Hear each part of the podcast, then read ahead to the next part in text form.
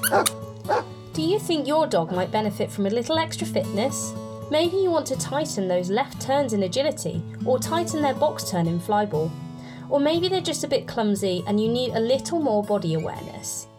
Welcome to the Canine Fitness Fanatics podcast with your host, Hannah Johnson. Join us as we talk dog fitness and other areas of canine health too. Our mission is to help condition dogs to reduce the risk of injury and increase longevity, whether that's in sporting dogs, working dogs, or pet dogs all dogs can benefit from a little extra fitness.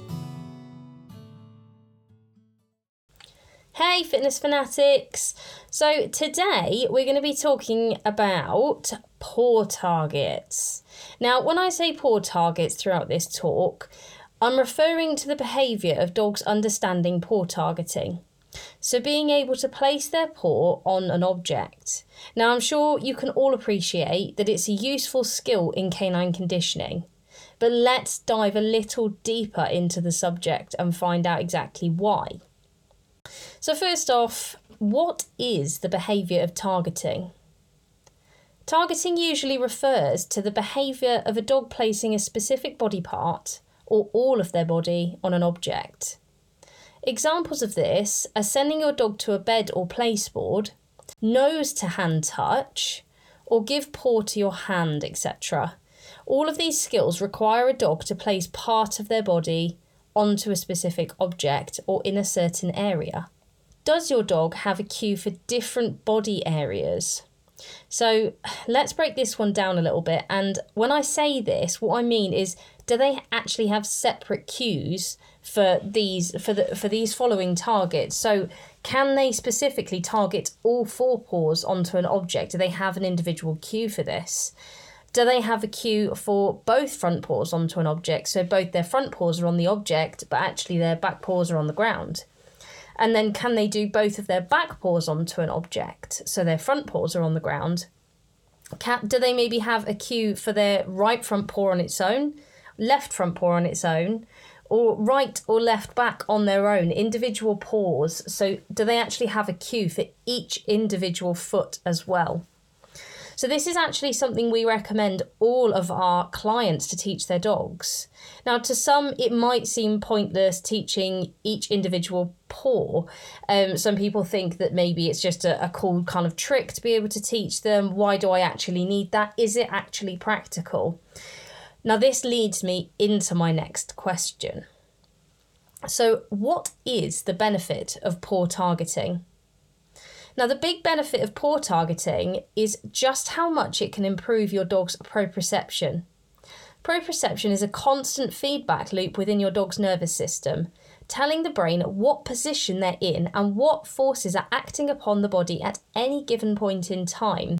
Proprioception is really important because actually we need good proprioception in order to have good body awareness. So, proprioception, the way to kind of look at it, I think, is that proprioception is subconsciously, it's just kind of happening. Whereas body awareness, when we actually say body awareness, it's the dog being completely aware of where they're placing their limb. So, it's a conscious movement to actually place the limb in that position. So, you do need to have good proprioception to have good body awareness. So, being more aware of each paw helps our dogs to navigate the world in a much safer manner. Now, when we say actually about navigating the world in a safer manner, this is like just simple things like when you're out on a walk for example your dogs may um, encounter just little dips in the ground that they're walking on so thinking about the terrains. Are they walking on grass or dirt and things like that? you may be walking up hills? You don't have to be walking up a hill for there to be a dip. Maybe there's a little rabbit hole. Um, all sorts of different things where actually the texture's changing, the, the, the earth is changing underneath them, and their body, they need to be aware of where their body is to be able to actually tackle this okay. So, this is where we'll see dogs that are maybe, I mean, termed as clumsy. Quite often we'll, we'll hear these dogs termed as clumsy when actually it's a lack of body awareness. Um, to, and and actually being unable to kind of adapt to that immediate situation that their body's put into. So obviously there's another like there's there's many other benefits linked into this, but that is a major point for us. Now, one of the other major points is also how much it can actually help improve a dog's form, which this leads me again into my next point. So application in groundwork. So this is just groundwork. When we when we say groundwork, when we're talking about groundwork exercises, um, we mean literally working on the ground with no equipment involved. So, paw targeting can be such a useful tool when you're doing groundwork. Now, most dogs working on groundwork are doing so because they need to improve their form, and often that form is improved with correct placement of paws.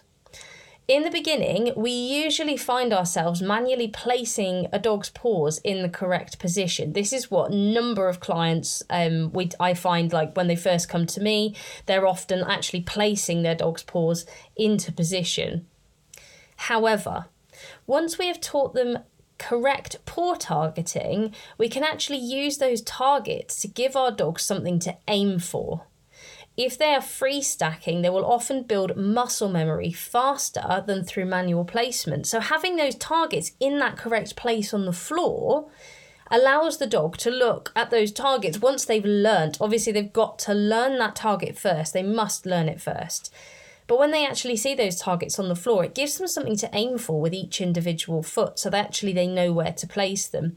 And we find that actually the more that dogs will free shape themselves, so to speak, um, they will build the muscle memory much faster and actually remember that position much more efficiently. Um, than than if we're just constantly placing them in the position. Um, we quite often see this, like for example, with dogs that do ring craft, and actually owners never kind of get out of the habit of having to place their dogs in the correct stack. Yet sometimes you'll see dogs in the ring that that can free stack themselves perfectly. And often those dogs are the ones where they've been taught the really good muscle memory of a good stack. We then want to talk about equipment. So, targets then lead into making our lives so much easier as we start using different pieces of equipment. When we start moving on from those groundwork exercises, so we learn these exercises on the ground, we get good form on the ground first, then we can take these exercises onto equipment. So, targets, certain targets, such as the FitPaws targets, which are some of my favourites, can be placed onto equipment to show a dog exactly where you want them to place their paws. Again, improving that form we were talking about earlier. So, a keynote here is making sure that the targets do not slip on the equipment. Um, that's why I love the FitPaws targets because actually they do, they stick onto the equipment, they stay on there well, um, they're not going to slide off. Whereas certain other targets that I've used in the past, um, or well, I've not necessarily used them, but I've, I've bought them and tried them, they, they do, they will slide off the equipment.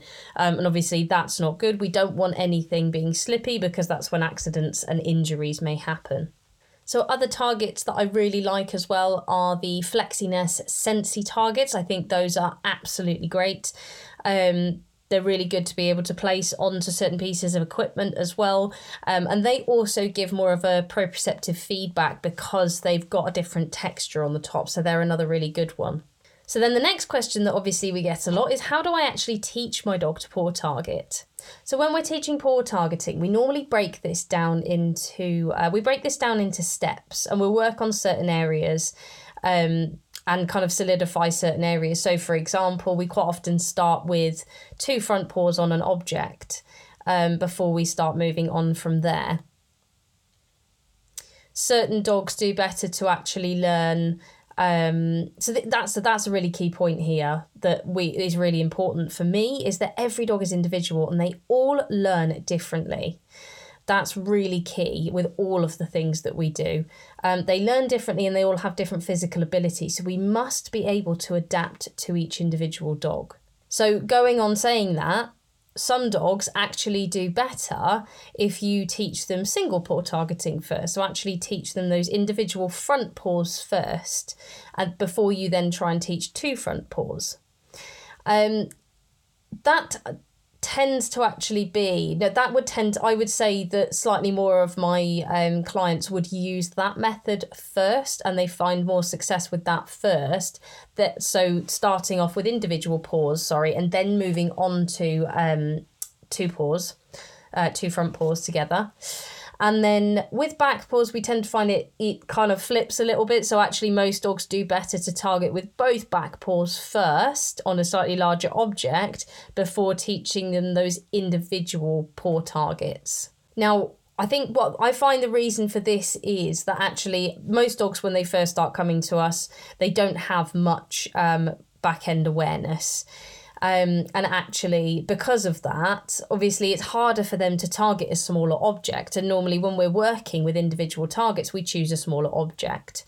So actually, by using that larger object and asking them for both feet on, this is also really interesting. I find because then you'll find you you tend to find which um, leg is the dominant leg of the two back legs because most dogs will have a dominant side.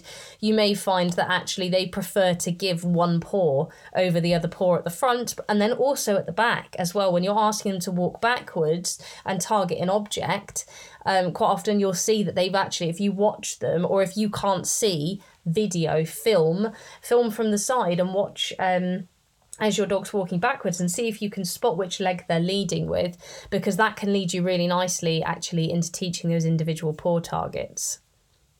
So we do actually go um, much further, we dive much deeper into paw targeting on our mini course on our app.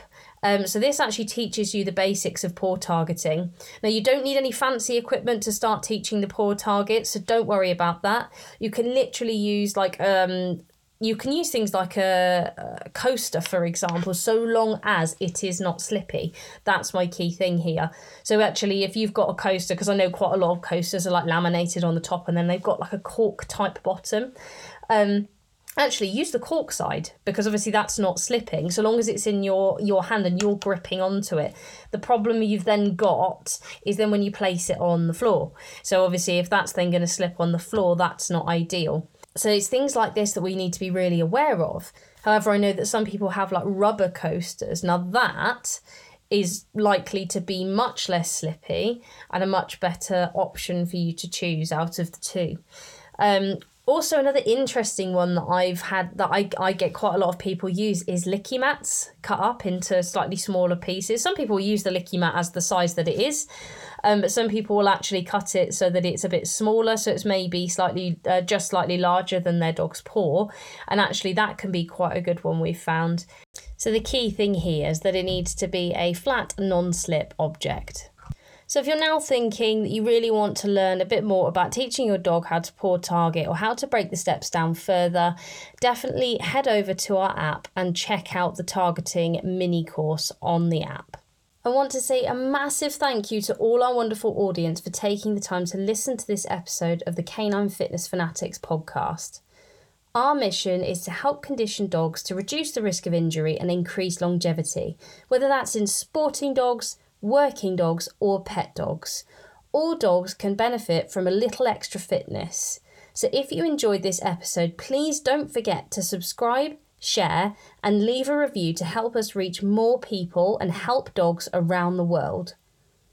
Remember, fitness fanatics, form is everything.